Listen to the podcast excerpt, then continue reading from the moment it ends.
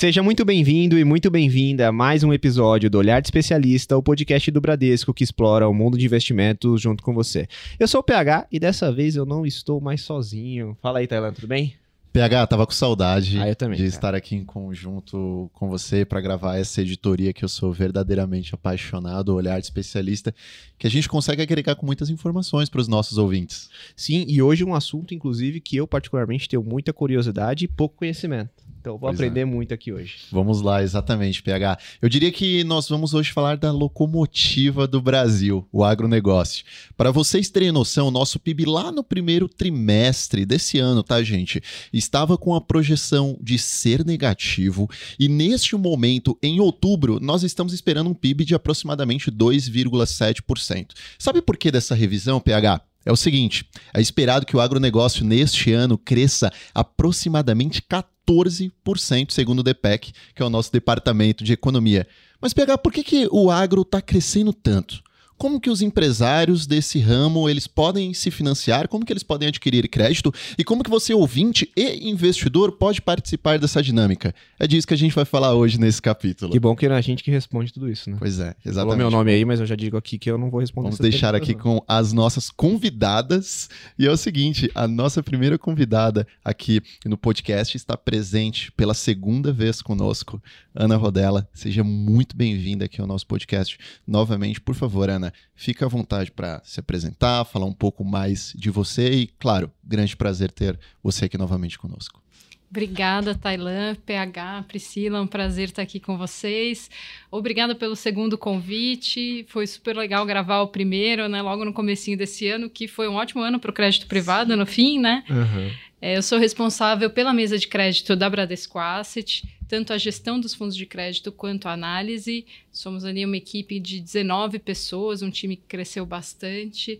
É, já tenho 16 anos de experiência aí no mercado de crédito. Comecei como analista, hoje responsável pela área, e 10 anos de Bradesco já. Então, completei esse ano 10 anos de Bradesco. Acho que em resumo é isso. Legal, bacana, Ana. É uma ótima trajetória, head de uma das maiores mesas de crédito privado do mercado financeiro. Então, uma grande responsabilidade. Tenho certeza que vai trazer muitas informações relevantes aqui pra gente hoje. E, Ana, eu queria saber o seguinte: é, o que, que você faz nas horas vagas? Eu tenho certeza que sua rotina é extremamente atribulada, mas. Quando sobra ali um tempinho, o que, que você faz para realmente dar aquela quebrada no gelo? É, eu gosto bastante de fazer exercício, mas não é, nada muito puxado, assim, realmente para me divertir, seja para caminhar, andar de bicicleta, mas pela atividade, colocar o corpo em movimento, porque acho que essa vida de escritório que a gente leva, sinto falta mesmo de mexer um pouco o corpo, né? Então, um pouco de yoga, algumas coisas mais para me mexer. É, gosto bastante de fazer nada também, sou excelente em fazer absolutamente nada, ficar deitada pensando na vida. Tem gente que fala que morre de tédio. Eu não tenho problema nenhum de não fazer nada, assistir série também. Hoje em dia é impossível não, não maratonar alguma coisa de vez em quando. E ler, gosto principalmente de ler à noite, acho que para desconectar do celular. Gosto do livro físico ali para já começar a colocar o cérebro num, num modo mais analógico. Legal, bacana. Inclusive, da última vez que você veio, você indicou uma ótima leitura que não era do mercado financeiro. Se eu não me engano, era russo, você tinha falado É. para nós. É, É, exatamente. Eu achei bem bacana essa sugestão, diferente. É, Gostei. então aguardem que no final teremos aí coisas diferentes.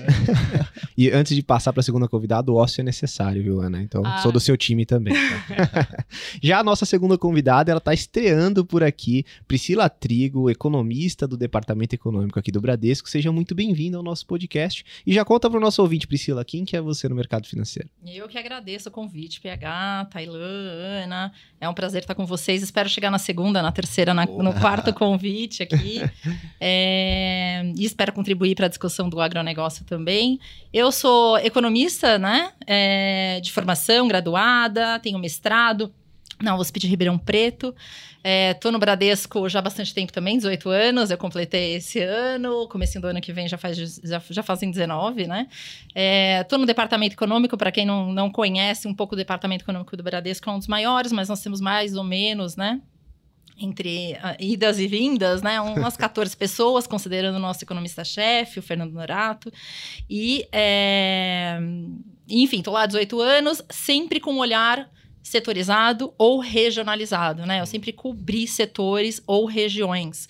É, hoje o regional está todo comigo uh, e eu sou uma responsável ali pelo agronegócio. Sabe? Sempre a gente tem algumas, algumas cabeças ajudando a gente a pensar no agro, porque é um setor realmente bastante relevante para a economia. A gente vai falar sobre isso é, daqui a pouquinho.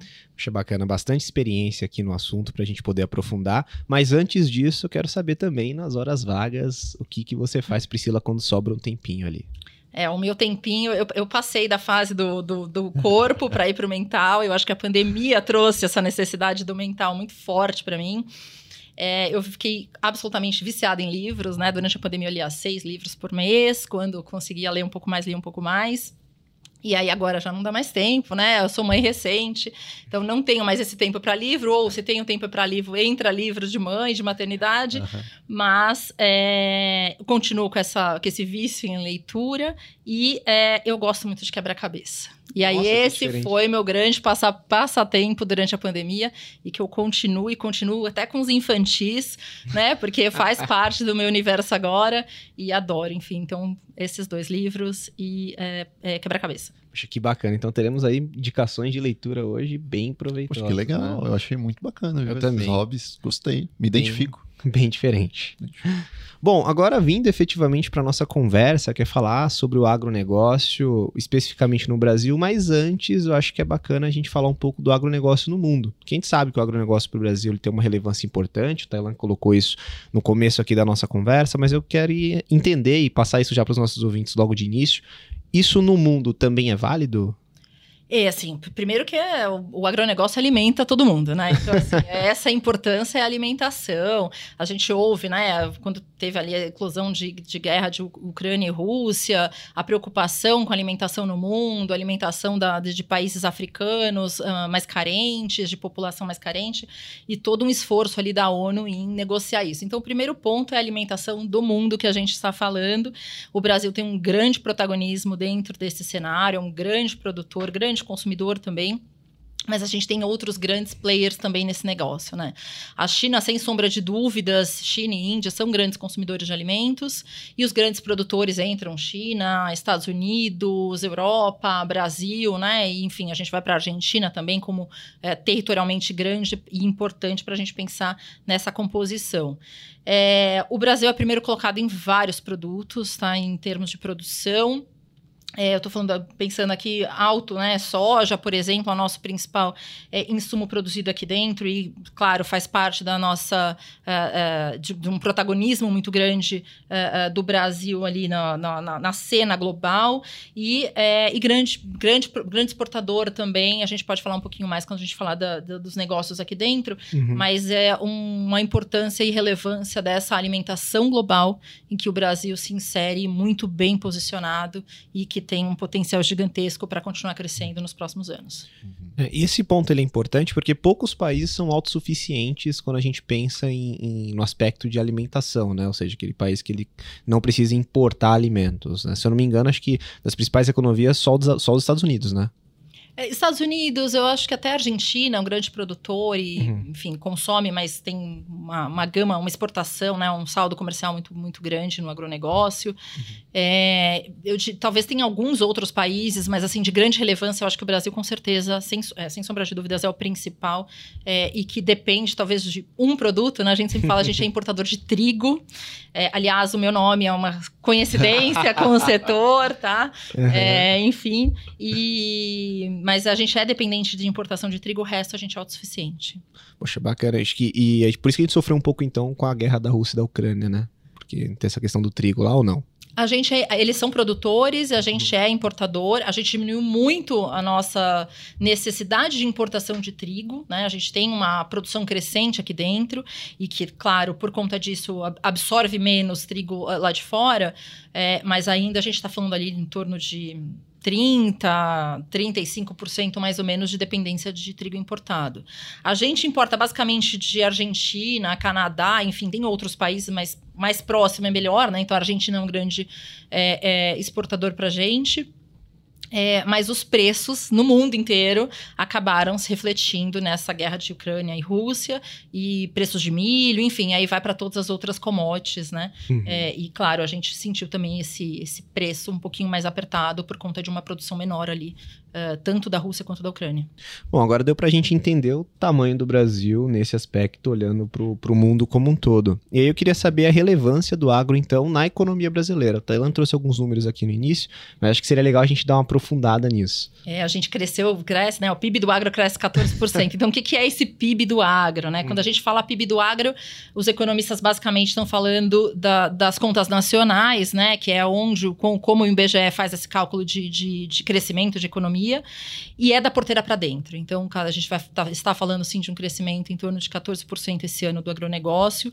É impressionante, realmente fez diferença para a gente olhar para o crescimento brasileiro, dado o tamanho desse, desse setor. Tá? A gente está falando de um setor com mil ramificações, mas que, sem considerar a indústria, representa de 7 a 8% desse PIB brasileiro. Uhum. E aí, se eu incluo né, a indústria, a indústria de açúcar, é, é, é, enfim, a indústria de alimentos, maquinário, insumos, enfim, sementes, aí eu tenho mais ou menos 25% do PIB brasileiro sendo considerado, né? Setor de serviços, transportes, enfim tudo, tudo dentro, tô falando de um 25% do PIB brasileiro, né? A cadeia do agronegócio, e que só é 25% porque a gente está com os números de 2022, né? Porque esse ano, como, é, como o agro cresce mais do que a economia brasileira, provavelmente essa participação vai crescer e vai para patamares ali mais próximos de 27%, 28%. Então, é algo realmente surpreendente. A gente está falando de 50% das exportações. Aliás, né, quando a gente olha para a balança comercial, quem tem superávit na balança comercial é o agronegócio. Porque quando a gente separa os demais países, os demais países, os demais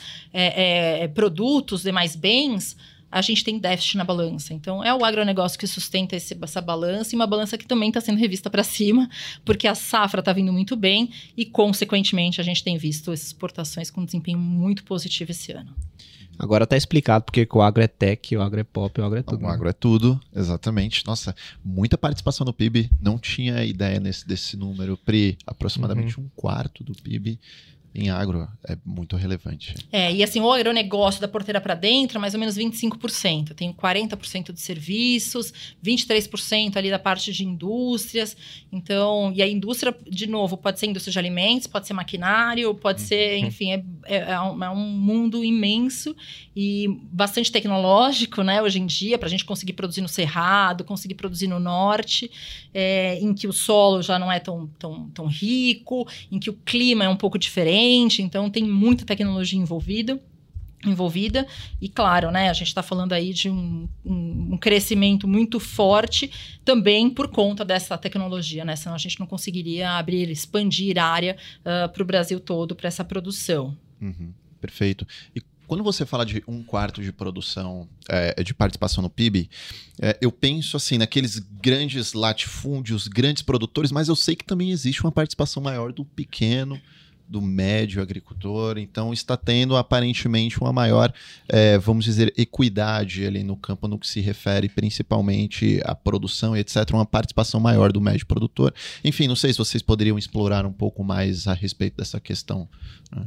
Claro, é assim, a, a, gente recentemente saiu, né, a notícia de que regiões agrícolas, né, é, têm uma menor desigualdade social, né, e essa desigualdade social está ligada à renda, e a renda da, do, no campo, ela tem crescido nos últimos três anos, que é a renda que a gente fala é basicamente o faturamento, né, é quantidade produzida uh, vezes, vezes o preço do, do, do, do alimento ou da cultura.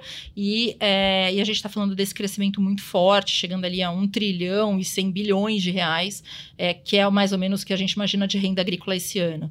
E isso se espalha, se espalha para o interior, né, que é muito importante. A gente viu, é, a gente vê né, a perda da, da participação das grandes capitais dentro da, da, da economia brasileira.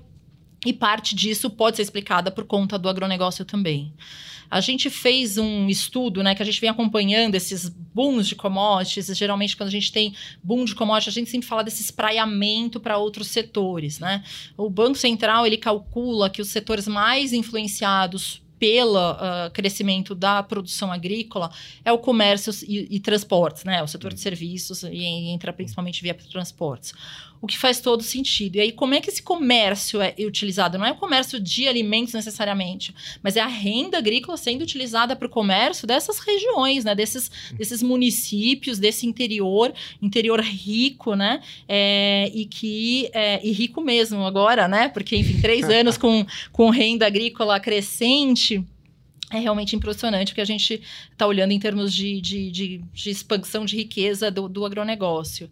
E a gente fez um estudo, né? Eu comecei falando disso, agora eu vou voltar. A gente fez um estudo para entender se de fato há uma maior empregabilidade nas regiões que são produtoras de commodities de forma geral, e aí a gente separa o agro, uh, quem é produtor de petróleo, né, os, os, municípios produtores de petróleo e os municípios que têm uma participação maior ali de, é, de mineração ou é, de, de, enfim, de, da parte de, de minério, né?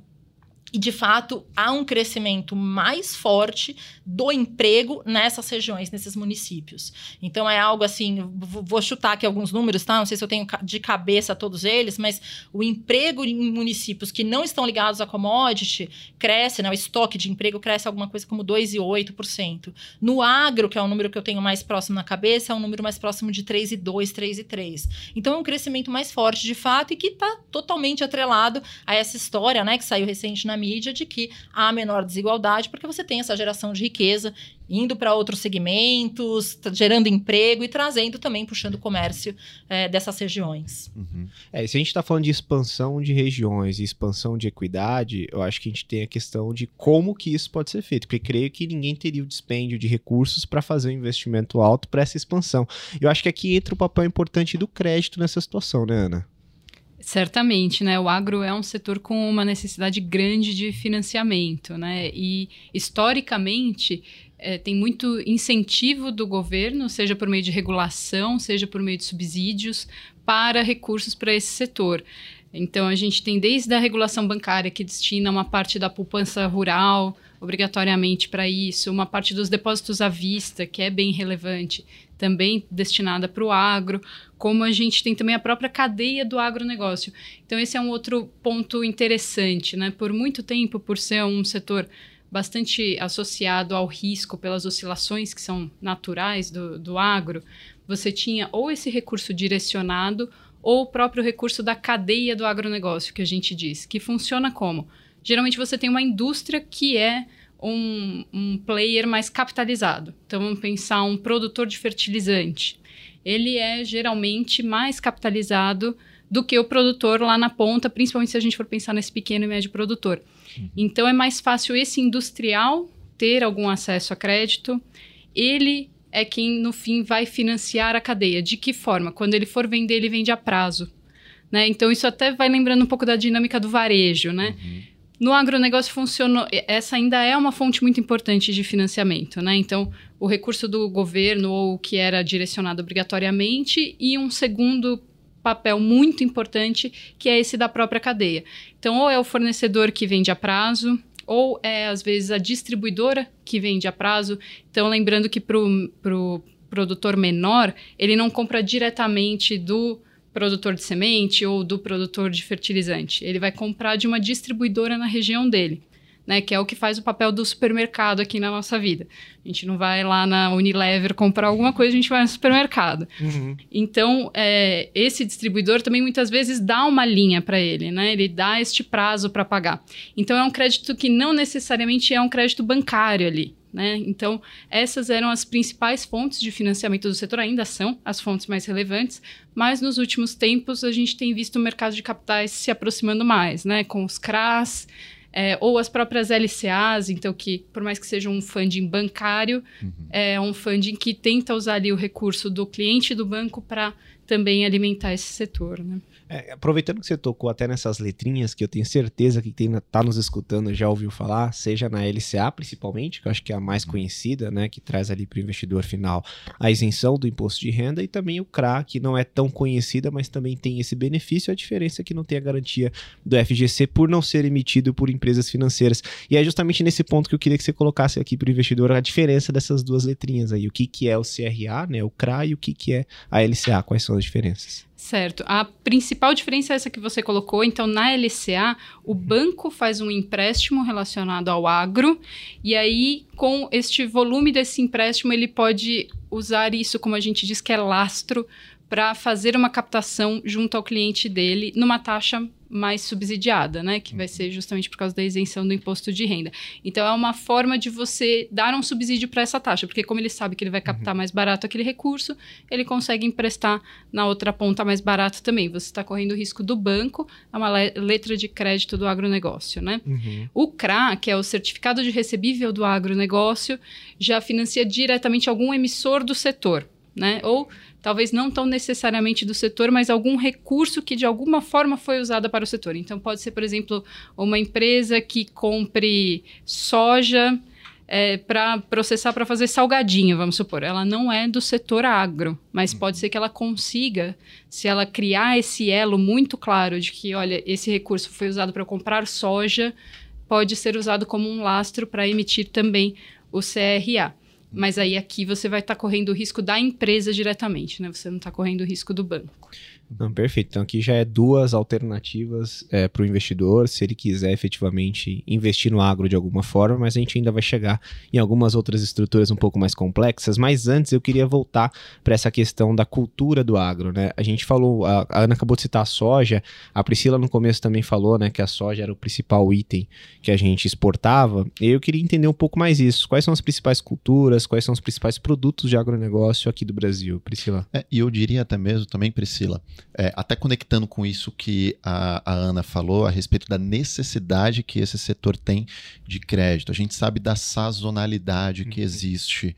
É, se você também pudesse citar um pouco mais a respeito disso para a gente, porque não é sempre que o agricultor ele vai ter fluxo de entrada ali no seu, é, nas suas contas, né? Ele também tem uma forte dependência ao longo do tempo, né? De, de não realizar, por exemplo, uma colheita ou algo do gênero, né? Claro, é assim, a, a soja com certeza é o nosso carro-chefe. O carro-chefe em termos globais é o nosso principal produto produzido aqui. Para vocês terem ideia, é, o cálculo de contas nacionais do IBGE ali para calcular o PIB Brasil e o PIB agro, a soja representa alguma coisa como 45%, tá? Então não é pouca coisa, é impressionante. Esse ano especificamente por conta de um crescimento ali de mais de 20% que a gente está tendo ali na, na produção de, de soja. Então, a soja é o carro-chefe, é, e de novo, né, a grande parte da nossa exportação vem dela. É, a gente tem produções, produção de milho, por exemplo, que é, tem ganhado uma, uma, uma importância bastante, bastante, bastante relevante, inclusive na, na esfera é, é, global também. Então, é o nosso segundo principal produto. E tem aqueles que estão mais atrelados à alimentação do brasileiro, né? O arroz e feijão, que a gente também é autossuficiente. E que, enfim, a gente. Depois eu falo um pouquinho da safra e da sazonalidade, mas é, o feijão, por exemplo, a gente tem três safras. O milho, a gente está entrando na terceira safra também. A soja, o arroz, é uma safra só, então você produz naquele momento. O algodão, você também pode produzir pós-plantio de, de, soja, enfim. Então, tem algumas alternativas do, do agricultor utilizar a terra para a gente ter várias safras, que, aliás, não é algo normal quando a gente pensa em termos globais. Ah, então, Estados Unidos é uma safra de milho, uma safra, porque é a safra de verão deles. A gente tem a possibilidade de produzir perto da nossa safra de inverno. Então, a gente, por isso que, é, por isso que é, é, o milho conseguiu crescer e a segunda safra de milho, que antes era chamada de safrinha, até hoje é carinhosamente chamada de safrinha, ela, é, ela passou muito, ultrapassou ali a produção da primeira safra que era mais relevante, justamente porque você utiliza pós o plantio de soja. Então, falando um pouco de sazonalidade, né? E aí isso é importante, inclusive, para PIB, né? Quando a gente fala de PIB agro, já cresceu. O primeiro e o segundo trimestre foram os grandes desempenhos. Por quê? Porque a soja e o milho estão concentrados ali em, em, em, na produção, né? Na colheita nesse período. O milho ele estende um pouquinho, ele começa ali o plantio, o plantio, a colheita começa ali em é, em junho e vai se estendendo um pouquinho mais para frente. Tá? Então a gente também tem é, essa, essa produção. E fora isso, a gente tem laranja, que a gente é grande produtor global, né? Os Estados Unidos, por conta de uma é, intenção de demanda um pouco menor, cai, acabou reduzindo sua produção, várias, vários problemas. É, é, é, não, não só de, na planta mesmo, é, com, com, com insetos, enfim, com problemas de plantio, é, a, a, safra foi minguando, a produção foi minguando e o Brasil ficou grande produtor. A gente é grande produtor, maior produtor do mundo de café, maior produtor de açúcar, e aí já é um produto industrializado que a gente produz. A gente é grande produtor de etanol também, aí etanol de cana, né? A gente sabe que nos Estados Unidos ali é o, é o, etanol de milho, e aliás, isso vem crescendo, porque como a nossa segunda safra vem, vem crescendo, vem, vem uh, uh, a segunda safra de milho, vem gerando um excedente exportável ou para utilização para etanol também, então é outro ponto ponto importante e que a gente traz um pouquinho da industrialização e maior valor agregado adicionado ali na, na, na produção brasileira. Mas esses são os principais. E pensando em pecuária, aí a gente produz um pouco de tudo, mas em termos globais, a grande relevância nossa vem no bovinos, né? A gente é o maior é, exportador de bovinos do mundo e, é, e frangos também. A gente é o maior exportador de frangos uh, uh, do mundo. É, suínos, para falar, a gente está em terceiro colocado. Então, a gente tem ali a China, Estados Unidos, China, enfim, que são maiores produtores e, por, portanto, exportadores. A China não é maior exportador, mas é o maior produtor. E, mas a gente vem ganhando também uma participação importante ali dentro do, desse ambiente. Uhum, perfeito. Não, e é muito interessante porque a gente produz soja e soja é, é utilizado para óleo vegetal e ração animal. Né? Então já alimenta os bovinos e também né, já favorece essa maior exportação soja, milho, trigo, no mundo inteiro. Eles vão utilizando um ou mais compostos, né? O milho, principalmente o trigo lá fora. O trigo aqui dentro é utilizado menos, porque a gente utiliza, a gente é importador, a gente utiliza mais para alimento humano, mas no mundo também é utilizado ali como, como ração animal. E aí, só, só para lembrar, é, Thailand, falando um pouquinho de sazonalidade, é importante a gente pensar que a gente está em momento de plantio agora, né? A soja começou a ser plantada ali em setembro, então quando a gente pensa em necessidade de financiamento e fluxo de caixa, uhum. ele tem que ter o recurso antes, né? Ele tem que comprar o insumo antes, né? Então é, é esse momento em setembro já tem que estar tá tudo preparado, terra preparada uhum. para a semente entrar em solo, né? em algumas partes da, da, do Brasil, em outras é um pouquinho depois, ali para outubro, mas é nesse momento que a gente está plantando a maior parte das culturas, né? As culturas de verão a gente está tá plantando agora é bem interessante como essas duas conversas se conectam, porque parece que no, ali no último trimestre do ano o agricultor ele vai em busca de crédito, então aquele médio pequeno produtor vai à indústria que a Ana falou aqui é, para buscar, por exemplo, sementes, defensivos. É naquele momento que ele adquire a, a mercadoria para pagar a prazo certo? Então ele meio que adquire um crédito e apenas no primeiro trimestre, segundo trimestre do ano seguinte que ele realiza a colheita para realizar de volta o pagamento, né, Ana? Exatamente. Tem é, em finanças a gente chama isso de capital de giro, né? Então é aquele recurso que ele precisa para o negócio dele funcionar, que não é um investimento para crescer, é para o dia a dia ali do negócio, né? Então é, é o custeio, né? É, é o custeio. custeio Exatamente. No caso do agro tem esse nome do custeio, começa antes dele plantar, né? Então, antes dele plantar, ele já tem que obter esses insumos, a semente, o fertilizante, o defensivo, muitas vezes, o defensivo às vezes dá para ele deixar um pouquinho mais para frente. É, passam ali uns três meses, aí ele vai começar a plantar. Aí a planta precisa crescer, né? Então, lembrar que aqui é algo que depende de um evento da natureza para lá depois ele, ele colher, né? Então, a gente falando da, da soja, por exemplo, ele começa em junho a comprar insumo e começa a colher lá em dezembro. Né? Então é um período muito grande que ele fica com esse buraco de capital de giro que o dinheiro só sai e não entrou nada. Né? Então aí geralmente ele ou consegue essas linhas dentro da própria cadeia ou algum financiamento bancário é, e as, agora também acesso a alguns tipos de títulos do mercado de capitais, né? E aí, se eu puder complementar, Ana, assim, é para insumo ele vem antes, mas para maquinário vem um pouco antes do plantio, do, do, da colheita. Então também é uma sazonalidade diferente de demanda que é mais concentrada no segundo semestre, que é pensando na colheita que vai começar ali finalzinho de dezembro, começo de janeiro e embarcar ali é, a, partir de, a partir de então. Então também tem sazonalidades diferentes dependendo do produto que a gente está falando, do insumo e do, do, da tecnologia que precisa ser empregada. Bom, até agora a gente só falou coisa boa do agronegócio, né? Mas a gente sabe que num passado não tão distante, é, pensar em investir no agro estava associado a um risco muito elevado. Por que, que isso mudou, Ana? Realmente, esse foi um setor onde a visão do ponto de vista de risco de crédito mudou bastante. É, a gente teve alguns desenvolvimentos que são responsáveis por isso, né? Um, o lado muito tecnológico, como a Priscila mencionou aqui, às vezes é difícil a gente associar tecnologia ao agro, né? Mas a tecnologia dentro das sementes, dentro dos defensivos agrícolas, tudo isso faz muita diferença na produtividade, na resistência para uma safra, na resistência climática, na resistência a determinadas pragas que uma região pode ter. Então, tudo isso favorece é, uma safra mais previsível. Né? Então, lembrando que para o crédito a gente gosta das coisas previsíveis, a gente é chatinho. Então, quanto mais a gente consegue fazer essas melhorias que tiram variações da safra, melhor. E um papel muito importante aqui nisso tudo ao longo dos últimos anos foi a própria Embrapa. Né? A Embrapa é uma agência que colaborou muito para o desenvolvimento do agro por meio dessa tecnologia toda. Né?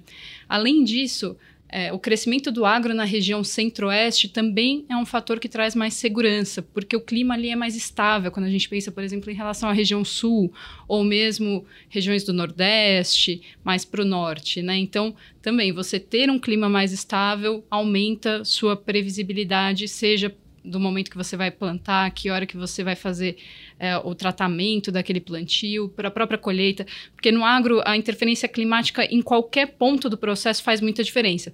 Se na hora de plantar chove muito, te atrapalha. Se na hora que a planta tem que crescer chove menos, atrapalha. Se na hora de colher chove, também te atrapalha. Então, quanto mais previsível é o clima, mais fácil de você ter um processo com uma produtividade elevada, né? Uhum a maior capitalização do produtor, então essa sequência de safras boas, com margens interessantes, faz com que o produtor consiga investir no próprio negócio dele. Então ele consegue comprar todo o fertilizante que ele precisa, ele consegue comprar todas as sementes, as melhores sementes. Então ele também consegue ali abastecer as matérias-primas para uma boa plantação. E por fim, própria, o próprio aumento da produtividade, então, que é o resultado disso tudo, que vai gerando essa margem maior. Então, sobra mais dinheiro na mão do produtor, e isso também favorece a qualidade do crédito desse setor. Né? Então, são realmente questões que foram muito relevantes nos últimos anos, que alteraram bastante a perspectiva para o setor do ponto de vista de risco de crédito isso é extremamente interessante porque algumas pessoas ainda continuam pensando no agro daquela maneira mais antiga, algo que, enfim, tem um plantio ali, algo extensivo e etc. Mas, gente, hoje o agro ele é extremamente tecnológico, tem diversos drones, inclusive, no campo, o agricultor mexendo através de joystick, que eu já vi, inclusive, previsões de, de tempo extremamente eficientes para entender se vai chover ou não, se vai fazer seca ou não. Então é muito interessante esse desenvolvimento intensivo do agronegócio, principalmente aqui no Brasil, e claro, através de toda a previsibilidade também que a Ana trouxe aqui para gente. É, aqui fica o ensinamento, né, para crédito que a Ana colocou aqui para gente de forma bem sutil, que é como que é importante a palavra previsibilidade para o universo de crédito, né? Então, quanto melhor a previsibilidade, melhor é o ambiente para você ter ali um, uma maior capacidade de financiamento. E você colocou bem que o agro evoluiu. E aqui, Priscila, eu quero te colocar numa discussão que na minha época de graduação era quente, tá?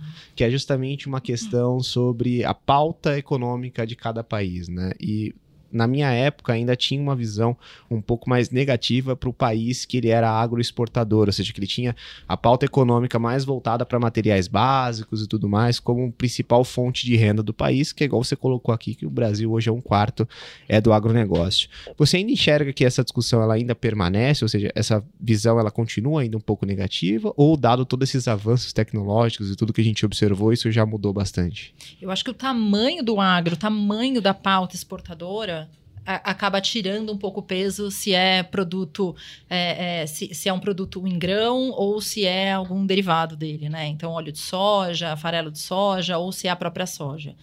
Mas ainda há desvantagens que a gente olhar para, né? A gente produz o básico, a gente exporta o básico, que tem menor valor agregado. A gente poderia estar exportando um produto mais acabado. E aí, um ponto importante é que assim, a gente fica muito mais suscetível a variações de preço lá fora. Uhum. Nos, últimos, nos últimos anos foi favorável, mas esse ano, por exemplo, a gente já viu uma perda importante ali, ou final do ano passado para cá, perda importante de preços de commodities agrícolas, de, quase de forma generalizada, talvez com exceção do açúcar, o café que ficou até o comecinho desse ano um pouquinho mais forte, mas a gente fica mais uh, uh, sensível né, a essas flutuações. Agora, se puder falar de vantagens, esse ano um bom exemplo é que a gente tem um potencial enorme para agregar valor. Né? É, a, gente, como a gente exporta o produto cru, né? É óbvio que existe um potencial enorme para a gente ganhar valor adicionado ao longo dos anos. E aí, é, o que aconteceu esse ano foi algo bastante emblemático, né? Nós tivemos o ano passado perda da, da uma redução da produção é, de óleo de palma. O óleo de soja é um substituto, é, então houve uma demanda muito mais forte pelo óleo de soja. E nesse ano específico, a Argentina teve uma quebra surreal, né, impressionante ali de produção de soja e de milho. E ela é uma, uma grande é, exportadora de, desse óleo de soja, né, de farelo de soja. E o Brasil acabou abocanhando um pouco desse mercado externo, né? Então ainda é muito pequeno, mas a gente vê esse potencial. E a discussão mais recente que a gente tem ouvido é como que o Brasil não vai perder essas exportações, esses é, parceiros comerciais que a gente ganhou ao longo desse ano, porque a gente tem um potencial enorme, não só por tamanho de produção, mas por ser um governo relativamente estável, pensando em emergência. Né? Estou falando da Índia aqui, é, limitando exportação de vários produtos ao longo desse ano. Enfim, é, tem essa produção no centro-oeste, que ela talvez seja um pouco mais estável do que a gente viu na né? quebra de safra na Argentina de 30%, 40%. Isso é mais, bem mais difícil acontecer uhum. ali no centro-oeste. Então, a gente pode ser importante é, é, país a vender derivados também. Existe capacidade para isso. E a indústria tem investido também nessa, nessa industrialização é, e é, aumento de valor adicionado. Uhum. Perfeito, Priscila. E quando você, até observando a Argentina, é, o que aconteceu lá, você falou quebra de safra, esse é um setor que tem muito risco envolvido, certo, Pri? Você falou de oscilação de preço, bem, enfim, o preço é definido de acordo com o cenário global, o preço é cotado lá em, na Bolsa de Chicago, por exemplo, impacta aqui o produtor brasileiro. Enfim, é um, é um setor que tem muito risco envolvido também, né? muito risco e assim o clima talvez seja o principal e mais óbvio, né? Porque a gente planta a céu aberto, né? A maior parte das coisas. É, pecuária ainda é uma pecuária extensiva de pastagem e o confinamento é uma parte disso, mas não, é grande, não tem grande relevância, então a gente depende de clima, né? E esse ano específico, a gente está falando de um El Ninho, um El Ninho que pode ser um super El Ninho, e há uhum. algum risco disso acontecer. Hoje, né, a grande parte dos modelos apontam que já é um El Ninho forte. A gente tem visto chuvas muito fortes ali na região sul do Brasil, no Rio Grande do Sul, então traz maior desafio para esse produtor que está plantando soja e está plantando milho. Né? A gente ouve falar de algumas regiões que vão ter que replantar é, é, é, soja já no começo, né, por conta dessas chuvas e que, enfim, agora deu alguma não é uma trégua, mas hum. porque é um movimento de ter mais chuvas mesmo esse ninho até meados do ano que vem na região sul, mas que talvez tinha sido ali muito intensa é, nessa virada, né? A gente saiu de uma de laninha, de três anos de laninha, que é seca na, na região sul, e foi para um momento de muitas chuvas e seca no norte, né? Então, problemas de escoamento de safra, escoamento de produtos agri é, é, industriais ali para o polo industrial de Manaus. Então, olha como o clima é, influencia, influencia principalmente essas regiões né, extremas do, do, Brasil, enquanto o centro tende a ter, né? Eu, eu falo tende a ter porque a gente pode ainda ter quebra de safra, mas talvez não tão extrema quanto na região norte e nordeste ou quanto na, no, no sul do Brasil. Então, esse eu acho que é o principal desafio. E eu falei aqui, citei um também, que é a logística, né? Perfeito. Como que a gente cresce na magnitude que a gente vem crescendo nesses últimos dois, três anos, quatro anos. Se eu pegar dez anos, é impressionante ganho de produtividade, é, aumento de área, mas principalmente ganho de produtividade. E isso sendo escoado, né? Num Brasil que a gente sabe que tem várias deficiências em termos de transporte. Então, acho que teve um canal importante, né? Que a gente tinha o escoamento via uh, uh, o Sudeste, o Sul do Brasil, e o Centro-Oeste precisava desse escoamento via, uh, via o Cone Norte, né? E ganhou participação. Se eu não me engano, desde 2019, o Cone Norte é o maior canal de exportação de produtos agrícolas ali do centro do Centro-Oeste especificamente, né? Mas que é importante para aquela região continuar crescendo e até outras outros, uh, uh, outras regiões, outros estados produtores ali do norte e nordeste têm um canal Nordeste menos, mas o Norte ali tem um canal de escoamento de safra. E a gente viu ao longo desse ano, né, é, é, é bolsa silos, né, então coisas inimagináveis. Para quem não sabe, bolsa silos é uma bolsa gigantesca em que você coloca o grão lá dentro, ele pode é, é, é fechado, justamente porque a gente não tem uma falta de silos, de capacidade de armazenamento aqui na economia brasileira na, na, na, no, no, Brasil, e que isso significa que plantou isso precisa ser escoado. E não necessariamente é no melhor preço. Porque no momento em que vem a produção, a gente colhe ali em dois, três meses, os preços tendem a derreter nesse momento. Sim. Então, se o produtor que não está protegido, não está arrediado, não tem um tipo de proteção de venda antes, ele está suscetível a negociar no pior momento de preços porque a gente tem uma quantidade enorme. Então, acho que esses dois pontos são muito importantes. E, claro, crédito, como a gente vem dizendo aqui, é um grande desafio. Tecnologia custa caro, então não é barato é, comprar fertilizante, comprar defensivo. Drone. Drone. Aliás, a primeira vez que eu vi drone foi no Centro-Oeste, foi ali em Sapezal, né, no Mato Grosso. Então, Realmente, e assim, filmando evento, coisa simples, mas era tradicional para eles utilizarem isso, altamente tecnológicos, maquinários que a gente não faz ideia, a não ser que a gente esteja ali no, no dia a dia do negócio. A variedade de plantas, né, é, de, de, soja, assim, para quem já foi ali num dia de campo, ver e conhecer a variedade, assim, é, detalhe, né? Eu tô, tô, se eu estou em, Sapez, em Sapezal, lá, fazendo um dia de campo, por exemplo, é, você tem é, é, as variedades que servem ali mais ou menos para a região. E assim, são tipo 50, sabe? é 50 talvez esteja já, mas tinha umas 20 ali à disposição do agricultor para poder comprar. Então é impressionante como é, essa tecnologia avançou de várias formas. Só que isso custa caro e o crédito tem um papel importante, grande desafio aí de continuar crescendo e acompanhar o agro nessas demandas é, todas e nesse crescimento daqui para frente. Uhum, perfeito. E falando de crédito, eu gostaria de abordar aqui com a Ana uma outra modalidade de investimento que recentemente surgiu e eu gostaria que você explorasse aqui um pouco mais, Ana, a respeito do Fiagro. O que, que é Fiagro? É, por que, que tem sido tão falado recentemente? Como que isso se conecta aqui com a nossa conversa? Por favor, se você puder explanar um pouco mais aqui para a gente, desde lá do, do básico até o conhecimento mais avançado aí, que eu sei que você possui bastante. Claro. É, o Fiagro, da maneira como eu vejo, ele se baseou num modelo muito bem sucedido do FII, os fundos imobiliários. Né? Então, acho que para a gente é sempre mais fácil associar alguma coisa que a gente já conhece, né? Então, é, foi replicar este modelo como uma fonte de financiamento para o agro, que é isso, precisa, cada ano que passa, de mais recursos, porque toda essa produtividade significa mais necessidade ali, de capital de giro. Né? Só que o FIAGRO ele foi além do que é a regulação do FII, porque ele permite também você ter o FIAGRO FIDIC e o FIAGRO FIP. Então a gente tem três tipos de FIAGRO. O FIAGRO FII, que pode comprar terras agrícolas, seria equivalente a um FII de tijolo, a gente pode pensar assim, mas a maioria dos fiagros FIIs hoje de mercado, eles compram CRAS, né? Aquele certificado que a gente já falou, que você está num risco de alguma empresa do setor. E eles compram, na sua maioria, de uma forma até um pouco concentrada. Então, eles são parecidos com um fundo de crédito, mas que tem uma isenção de imposto de renda, que é uma característica do Fiagro, comprando ali uma série de CRAS, na sua maioria, de diversas empresas.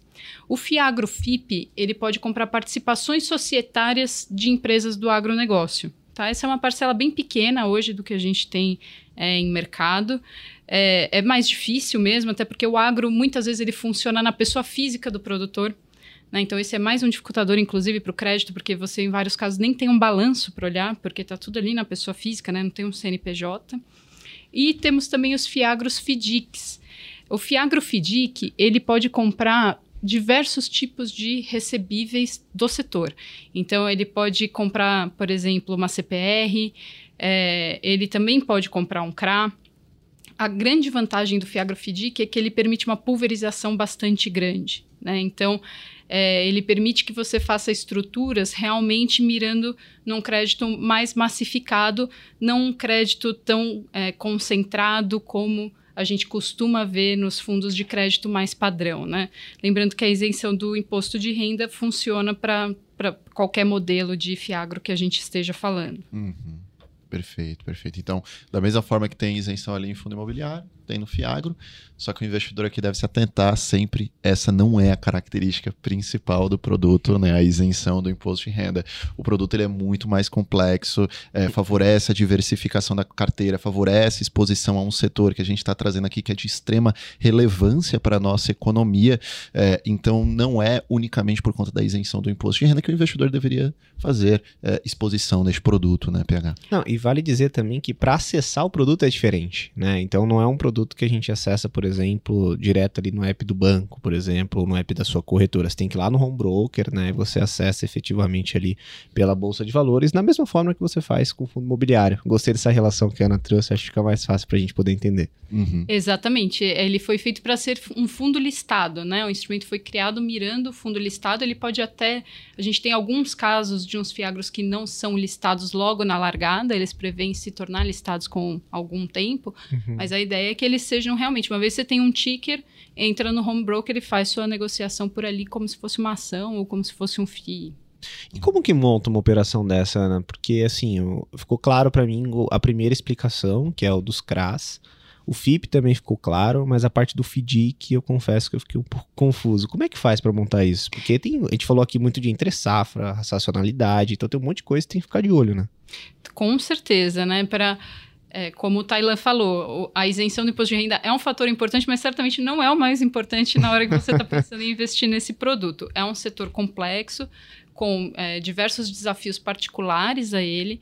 É, você tem que buscar algum fundo que enderece essas questões. Então, é, na minha opinião, por exemplo, uma questão muito importante é a diversificação regional. Justamente, a Priscila falou bastante aqui do risco de quebra de safra. Como você se protege disso? É muito importante você estar em regiões diferentes, né? É bom você estar em culturas diferentes. Então, é, esse tipo de diversificação tem que fazer parte da construção do FIAGRO. Quando a gente pensa no FIAGRO FIDIC, é, de fato ele parece mais complexo, como o próprio que é um produto que às vezes a gente tem um pouco de dificuldade de explicar, porque ele consiste geralmente de fazer muitas pequenas operações, né? Então, é realmente você comprar uma carteira que foi originada, a gente chama, né? É, ou por algum distribuidor, ou às vezes por algum, algum daqueles é, produtores que a gente mencionou que às vezes dão crédito na cadeia, né? É esse crédito que você pode comprar no fundo. Então, a grande vantagem do FDIC Fiagro é isso: qualquer instrumento de crédito desses que esteja relacionado ali à cadeia do agronegócio, você pode adquirir. Você não precisa comprar só um CRA. É, você, então, você consegue acessar as diversas formas de financiamento dentro da cadeia e trazer isso para um fundo e colocar à disposição do investidor é, pessoa física por meio de um ticker na bolsa, né? Então, de fato, faz uma conexão muito grande da base de investidores que hoje cresce bastante no Brasil com o setor que precisa muito de recursos. Uhum. É, eu quero explicar um pouquinho melhor essa questão do FDIC, porque eu acho que é, é, realmente uma coisa bem complexa, né? Então, acho que até vou tentar fazer um exemplo aqui, Ana, e você vai me ajudar. É que a gente tá? não tá muito acostumado. Não, não tá. A pessoa física, assim, a investir em, em FDIC. É. Né? é algo que sai um pouco, vai para um produto um pouco mais complexo, né? A pessoa tá mais acostumada com fundo imobiliário, é, fundo multimercado, é, fundo de ações. Agora, quando fala de FDIC, muda um pouquinho, né? É, é porque o FDIC ele é uma estrutura complexa, né? Então, é meio que é um direito de você receber um crédito, seria isso, né? Ele compra direitos de, de receber um crédito, né? Então, alguém deu um crédito em algum momento. Uhum. E aí, esse crédito ele pode ter diversos formatos, né? A gente está muito acostumado com a debenture, por uhum. exemplo, uhum. né? Bom. Lá nos nossos fundos de crédito tradicionais é o que a gente mais tem. É, mas existem várias outras formas de dar crédito. Às vezes, uma própria nota fiscal pode ser é, uma forma de, de você conceder um crédito. Você vendeu um produto, você tem uma nota fiscal ali a receber, é, um, é algo que indica que você tem um valor a receber. Então, existe um crédito envolvido. Uhum. Você tem a CPR, a cédula do produtor rural, que é um título é, específico para o setor do agronegócio, né? tem seus incentivos também é, dentro dessa cédula é, é, muito usada no setor nesses negócios do dia a dia, realmente de insumos, de custeio. Um FDIC também pode adquirir isso. Então, a grande vantagem do FDIC em relação a um, a um fundo que não é FDIC, é, uma das grandes vantagens é você poder comprar qualquer um desses títulos. Então, isso amplia muito o leque de créditos que você pode comprar. E aqui tá uma- mais uma coisa que eu aprendi com você, que a pulverização no mercado de crédito é importante. Então, se você tem essa liberdade, você consegue pulverizar a carteira.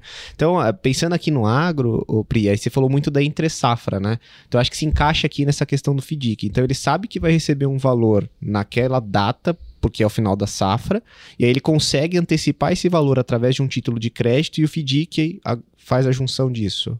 Em alguns casos você pode ter isso. Se você já tem um produto vendido, se Uhum. você já tem realmente um contrato de entrega desse produto, sem dúvida isso é uma fonte de crédito recorrente nesse mercado. É, mas em alguns casos você só tem a ponta do produto que foi vendido mesmo. Então, o produtor foi lá na distribuidora e comprou a semente. Uhum. A distribuidora sabe que se ela for cobrar, comprar, cobrar à vista, o produtor não vai ter esse recurso agora porque ele ainda não colheu, né? Então ela vai dar um prazo para ele. Mas aquela distribuidora também não pode esperar seis meses de plantio e colheita para colocar esse dinheiro para dentro. Ela também geralmente não é uma grande empresa capitalizada. O que, que ela vai fazer? Ela vai pegar esse apagar que o produtor tem com ela, né? Ela vendeu a semente, o produtor vai pagá-la daqui a seis meses isso ela vai transferir para um FDIC. Então, o FDIC dá o dinheiro para a distribuidora e a distribuidora, quando esse produtor for pagar, ele não paga para ela, ele vai pagar para o FDIC. Né? Então, é um título que está intrínseco ali na cadeia, ele está totalmente no dia a dia do produtor. É, que, na nossa opinião, isso faz bastante diferença. Você ser aquele crédito que o produtor en- enxerga como um crédito muito Necessário. importante para ele, exatamente. Só que na hora de pagar, é, ele, na verdade, nem sabe exatamente, porque ele vai pagar o boleto. O importante é que ele vai pagar o boleto e o boleto está cedido para o FDIC. Então, quem vai receber é o FDIC, não é o distribuidor. Perfeito. Esse exemplo foi muito bom. Foi É, muito bom. Agora, É, agora ficou tudo muito mais claro. Uhum. É, o produtor, o médio, pequeno, o produtor ele vai lá na indústria. Como... Por exemplo, digamos que a Ana é a indústria aqui. Estou indo lá na indústria, falar com a Ana, preciso Uhum. da semente, vou comprar a semente da Ana. Só que o investidor ele está envolvido ali com a Ana através do feed, como você falou. E aí, quando o produtor for pagar daqui seis meses, ele vai ter que pagar com juros, tem um spread envolvido, tem análise de risco, né, Ana? Então, dependendo do produtor, se for um produtor mais arriscado, por exemplo, vai cobrar, vai cobrar um juros maior e, teoricamente, isso daí retornaria para o FDIC. Exatamente. Bem interessante essa estrutura. E é uma estrutura que na pessoa física, imagina só agora você, investidor que está nos ouvindo, aprendeu tudo isso, e aí agora você vai querer comprar um FDIC. Aí tem um ponto aqui que a gente precisa adicionar, que é o ponto da gestão de riscos, né? Porque como que você vai saber que aquele produtor vai efetivamente pagar aquele título de crédito para você receber no FDIC? Eu acho que é aqui que está o papel efetivamente de um produto trazendo toda uma gestão, né, Ana? Com certeza, é aí que entra a questão do risco de crédito, né? Então, o FDIC, ele tem um- uma questão operacional muito importante, né? Porque sendo um produto pulverizado, e eu estou pegando essas diversas, ah, uma CPR aqui, uma NC ali, é, tudo isso de diversos produtores em diversos lugares diferentes do Brasil, né? Então, existe um operacional do FDIC que é super puxado, então você precisa ter é, partes que estão ali no FDIC, o administrador, o gestor, a- a- o agente de formalização, porque tudo isso tem que estar muito bem formalizado para não ter questionamento futuro na hora de pagar. Então, existe esse operacional que é muito importante. E existe a parte da gestão da carteira do risco de crédito mesmo. Como você avalia esses créditos, como você precifica esses créditos de forma diferente, né? Então, o spread para o bom pagador, ele é diferente daquele cara que já uma vez não pagou tão bem assim. E mais uma característica também do agro, é, o agro você não tem data certa para plantar. Né? Você não consegue chegar lá e falar, dia 20 de dezembro, eu vou plantar, vou colher um terço ali do que eu plantei. Não dá para fazer isso, né? É algo que depende muito mais de várias outras condições, como isso se desenvolveu ao longo da, da, da própria safra, o crescimento da planta, como é que está a chuva no dia. Então, o título de crédito para o agronegócio, ele tem um prazo de vencimento, como todo título de crédito tem que ter, né? Então, tá lá escrito, dia 20 de dezembro o produtor tem que te pagar. Mas se no dia 20 ele não colheu, é muito comum nesse setor ele conversar, falar, olha, eu ainda não colhi tudo que eu precisava colher, vou te pagar daqui a 10 dias. Então, no agro existe essa flexibilidade de pagamento, muito mais do que em qualquer outro setor. Na verdade, eu não conheço nenhum outro setor que tenha essa flexibilidade. Mas no agro faz bastante sentido isso. Mais uma razão porque é tão importante você estar próximo do produtor. Né? Porque você tem que ser quem sabe se de fato ele ainda não colheu. E geralmente nas regiões, quem é da região sabe dessas coisas, como está a colheita, o que foi, o que não foi, né? Então você está próximo desse produtor, saber, saber a hora que ele começar a colher também, falar, bom, agora é bom ele me pagar, porque senão eu já sei que ele começou a colher. Então, é, essa é outra característica do agro que é bem diferente, né? Você tem uma data de vencimento, mas é comum você receber, às vezes, 30, parte até 60 dias atrasado, porque faz parte dessa parte imprevisível da colheita. E, só, só, fazer um comentário, né? Estar uhum. próximo do produtor não é só ver o desenvolvimento do plantio, né? Do, do, da, da, da, planta para saber quando vai ser colhida. É para ver se choveu no dia, né? Porque assim, se choveu no dia, não tem, não tem colheita. Então, e aí faz um sol, começa a abrir o tempo, sai todo mundo correndo, cada um pro seu trator lá para começar a colheita. Então, é importante até saber o momento da chuva exatamente para saber se, essa, se, se, se, se, é, se essa colheita tá avançando ou não. Eu já imaginei aqui chovendo lá na fazenda e todo mundo saindo correndo. A trigo lá em Sapenzal. Sapenzal. Em Sapenzal eu fui fazer um dia de investidor chovendo, tá, pessoal? Chovendo. E aí tá, tinha muita gente nesse dia de investidor. Já fiz outros, né, em outras, em outras cidades, mas nesse dia tava chovendo muito. E, e aí foi o, era um almoço, né? Enfim, tinha um dia lá, falava uma palestra até de economia, falando um pouquinho de agro. E tinha um almoço e as pessoas quase não conseguiram almoçar, porque no almoço saiu o sol. E aí, ah. de repente, esvaziou. Nossa. Né? Só ficou a família, né? O produtor mesmo foi pro trator, de fato, filho, pai, né? Tu, tu, primo, todo mundo. Caramba. É impressionante. Todo mundo saiu. Conseguiram comer, claro, mas assim, muito rápido e, e saíram do evento. E era um evento gostoso, enfim, com música e tal para poder colher. Então é importante sim não ter, não ter chuva no momento da colheita. É, eu quero só puxar mais uma questão ainda no, no pouco do que a Ana falou é, na parte do spread de crédito, que eu acho que isso é muito importante para você que está nos ouvindo. A gente já explicou aqui em outro episódio, episódio número 10 do Olhar de Especialista, então volta aí que a Ana deu uma aula de spread de crédito. Mas spread de crédito nada mais é do que a taxa que o título privado ele opera acima do título público para o mesmo vencimento. Né? E se a gente está falando de títulos ligados aqui ao agro e com dificuldade de acesso, muitas vezes esse spread ele pode ser um pouco mais gordo, né? um pouco maior do que o de outros setores. O que, que isso significa para você, investidor que está nos ouvindo? Significa que quando a gente fala, por exemplo, de um Fiagro, é um produto que ele tem a oportunidade de te dar uma rentabilidade, por exemplo, acima do CDI. Então, é, a exemplo, tem Fiagro que tem uma remuneração esperada, né, que não é uma garantia, porque se depende do pagamento do crédito, se tiver default no meio desse processo, você pode ter um retorno menor, mas a gente está falando ali de um CDI mais 3, por exemplo, em alguns casos. Ou seja, você ganhar 3% acima do CDI do ano. A gente está falando do ano aqui de 2023, a gente está com expectativa de fechar ali um CDI 11,65. A gente está falando mais ou menos ali de 14,65 no melhor dos mundos, isento de imposto de renda e com pagamento mensal de dividendo. Né? Engano seja, ali na conta. Todos os, esse 14 e pouquinho diluído mensalmente caindo na sua conta. Então, é efetivamente, uma oportunidade de diversificação muito interessante, não de concentração, sempre respeitando ali o seu perfil de investidor. Bom, acho que a gente cobriu tudo, hein? Nossa, passou muito rápido. Para mim, assim, cara, 10 minutos. Foi uma aula. Tá? Não, eu gostei muito do capítulo de hoje, foi muito bom. Esse tema de agronegócio é extremamente interessante. Não é algo que a gente está envolvido no dia a dia, assim como a Trigo ou a Ana, mas é um assunto incrível, porque a gente tem uma extrema relevância nesse tópico, mas muitas vezes a gente não fica tão é, ligado nesse aspecto do agro, né? É Boa. importante. Bom, e agora a gente vai então para nossa conversa de elevador ou conversa de trator, depois do que a gente falou? Mais conhecido como Elevator Speech. Bora lá. Vamos nessa. Pessoal, é o seguinte: como vocês observam a participação do agro na economia brasileira nos próximos anos? Né? É, nos próximos anos está um pouco vago mas eu acredito que vocês poderiam, por exemplo, falar nos próximos 10 anos, por exemplo, a partir de 2030, é, como vocês acreditam que o, que o agro vai evoluir aqui no Brasil? Se vai crescer mais? É, assim, todas as, todas as expectativas são de crescimento acima da economia brasileira. Então, é participação ganhando, ganhando peso, sim, e com mais tecnologia, com transporte melhor, com maior capacidade de armazenamento, tudo isso vai gerando valor e, quem sabe, né, se a gente não ganha aí um pouco de participação nos produtos derivados também, né, e isso vai adicionando uh, uh, potencial para o agro continuar crescendo ao longo dos próximos anos. Legal, Trigo.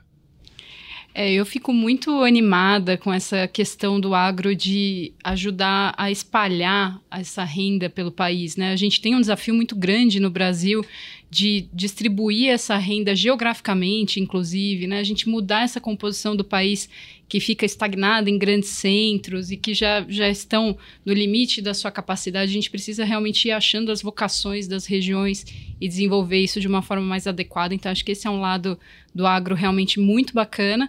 E a tecnologia ela não para de surpreender, né? Se a gente pensar irrigação, por exemplo, ainda se usa pouco né, no Brasil. É mais um salto que a gente pode dar, de repente, daqui a um tempo. Então, acho que tem muito espaço também para crescer.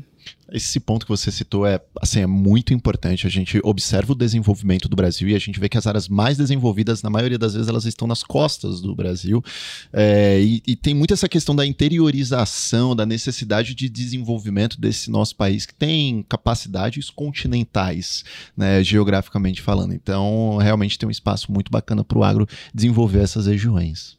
É, e aproveitando de desenvolvimento, a gente falou muito que o crédito é necessário. Então, eu queria saber também qual é a visão de vocês para o ambiente de crédito é, olhando para o agronegócio? Deve crescer de maneira consistente, olhando ali os próximos 10 anos?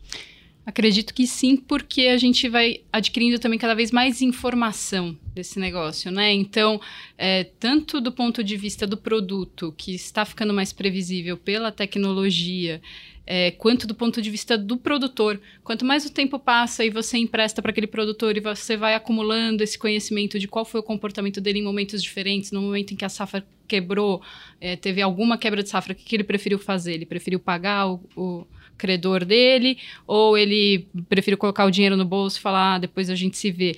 Tudo isso, quanto mais o tempo passa, mais favorece também a concessão de crédito.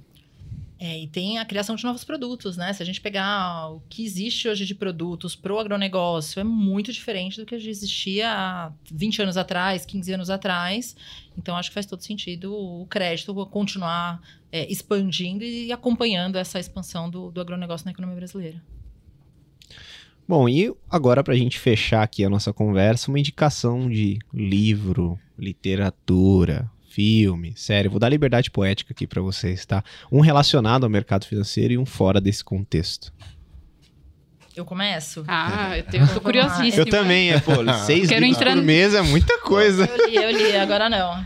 Você Mas, subiu a régua, a gente tá ah, ansioso agora, Nossa. viu, Trigo? Uh, eu, eu, vou, eu, vou, eu vou primeiro, enfim, eu, eu, de economia, no de finanças, ou para pensar um pouquinho em tomada de decisão, na verdade, eu vou pegar um que eu não li, que está ali perto da minha casa. Chegou na minha casa, na minha casa há umas duas semanas mais ou menos, rápido e devagar. Assim. Eu tenho movimentos diferentes de tomada de decisão. Eu tenho, eu tenho parte da minha vida tomada totalmente, que as decisões são tomadas totalmente é, emotivas, impulsivas, e outras são totalmente racionais. Então, acho que esse livro pode me ajudar a entender um pouquinho o que acontece dentro da minha mente. Então, acho que essa fica minha. Só, não é minha dica, mas é estou ansiosa para ler, entendeu? Uhum. E o outro livro é um livro que eu li durante a pandemia, é meu preferido faz uns três anos, chama Todas as Cores do Céu, é de uma indiana, né? A Amita Trazi, eu vim anotando isso daqui, viu, pessoal? Porque eu não sei, não sei nem se eu pronunciei a palavra correta, o nome dela correto. é um livro de desafios, enfim, toda a história acontece na Índia, então Claro que está ligado ali a um drama gigantesco em termos de castas sociais, mas que é incrível, muito bem escrito, flui de uma forma, é um dramalhão, mas flui de uma forma muito importante, muito interessante. E eu adorei, então fica a minha dica aí, esse indiano, Todas as Cores do Céu. Poxa, duas indicações também. A primeira, Ótimo. ela apareceu aqui várias vezes já. Rápido e Devagar é um livro que muitas pessoas olharam. Já fica até aqui a dica. Escuta o episódio 36 do Olhar de Especialista. A gente falou um pouco desse livro aí. Falou bastante do Rápido e Devagar, Psicologia do Dinheiro, todas essas. Exatamente. Lá no capítulo 36, muito bom. Sistema 1 e 2, né? Exato. Lembra é, não, agora. Não, dá muito spoiler, não. tá com você, Ana. É, eu também tô, tô, com um aqui para indicar que eu só comecei a ler, mas estou achando muito gostoso, que chama Nudge. É, é, vou até dar o subtítulo dele aqui, porque a palavra é em inglês meio chata, né? é um empurrãozinho, né? É, é, é. como tomar melhores decisões sobre saúde, dinheiro e felicidade, né? Então, estou é, achando muito interessante. Eu gosto desses livros também de comportamento, de tomada de decisão. Acho que sempre ajuda a gente a pensar um pouquinho melhor. É, um livro que não é de, de finanças, chama Clarice na Cabeceira, são contos da Clarice Lispector. Eu não sou uma grande fã de contos, eu acho que é um período muito curto para você se envolver na história, mas os dela são assim, de matar. É impressionante quanto mexe com você. E um bônusinho que eu queria dar um negócio que eu vi esses dias, que aí é um videozinho do YouTube, coisa de 20 minutos, Ah. mas com tudo que a gente está passando de seca, e a gente falou aqui de agro, é, chama Entre Rios, se procurar no YouTube, fala sobre é, a cidade de São Paulo e como ela, na verdade, nasceu em torno de dois grandes rios. E para quem é de São Paulo, para quem é de qualquer grande cidade que não nasceu no interior, como é o meu caso, a gente olha para a cidade e esquece que existe uma relação com a natureza, mesmo dentro de uma cidade onde você só vê asfalto e concreto, né? Então, achei muito interessante enxergar a cidade e como ela começou ali em algo que era totalmente diferente, faz a gente pensar realmente e respeitar e ver o quanto que a gente já não respeitou a natureza ao longo desses anos. Muito bom. Eu gostei bastante dessas indicações. Com certeza eu vou assistir esse. É, Entre reflexão rios. importante que a gente tem que fazer. né? Com certeza, sem dúvida. Trigo, Ana, agradeço muito a vocês duas por estarem aqui conosco. A gente sabe que não é fácil na rotina de vocês, extremamente atribulada. Liberar ali duas, três horas para fazer alinhamento, gravar aqui o podcast. Então, a gente agradece imensamente por vocês estarem engrandecendo aqui o nosso podcast. Gostaria de deixar a palavra final com vocês. Eu que tenho a agradecer. Quero o segundo convite já. Já falei logo no começo. Um prazer estar aqui com vocês e com todos que estão ouvindo, os investidores. E, enfim, só tenho é, realmente a, a- a- adorei o papo. Não conhecia a Ana, mas adorei o papo. Foi ótimo. Também aprendi muito aqui. Pois. E, enfim, só agradecer mesmo a todos. Legal. É, queria agradecer também o convite. Esse é um setor que eu não tinha contato algum, até montar a área de produtos estruturados ali na Bran. Inclusive, agradecer o time todo de lá, porque boa parte do que eu falei aqui aprendi com eles ao longo desses últimos anos. É, com a Pri foi uma super aula aqui. E é um setor que, de fato, acho que a gente às vezes tem uma visão muito errada. Bacana a gente ter a oportunidade de falar um pouquinho mais no detalhe aqui. Acho que vai mudar a visão de bastante gente. Perfeito, ótimo. Vocês têm toda a razão. E é o seguinte, pessoal, não esqueça de curtir esse conteúdo e compartilhar com aquele amigo que gostaria de saber mais sobre o agronegócio e as possibilidades de investimento envolvidas. Lembrando que para acompanhar seus investimentos no Banco Bradesco e outras instituições financeiras, baixe o Investe Mais Bradesco na sua loja de aplicativos. É uma forma prática de visualizar seus investimentos, um verdadeiro consolidador. Esse foi mais um episódio do Olhar de Especialista, o podcast que explora o mundo de investimentos com você. Valeu!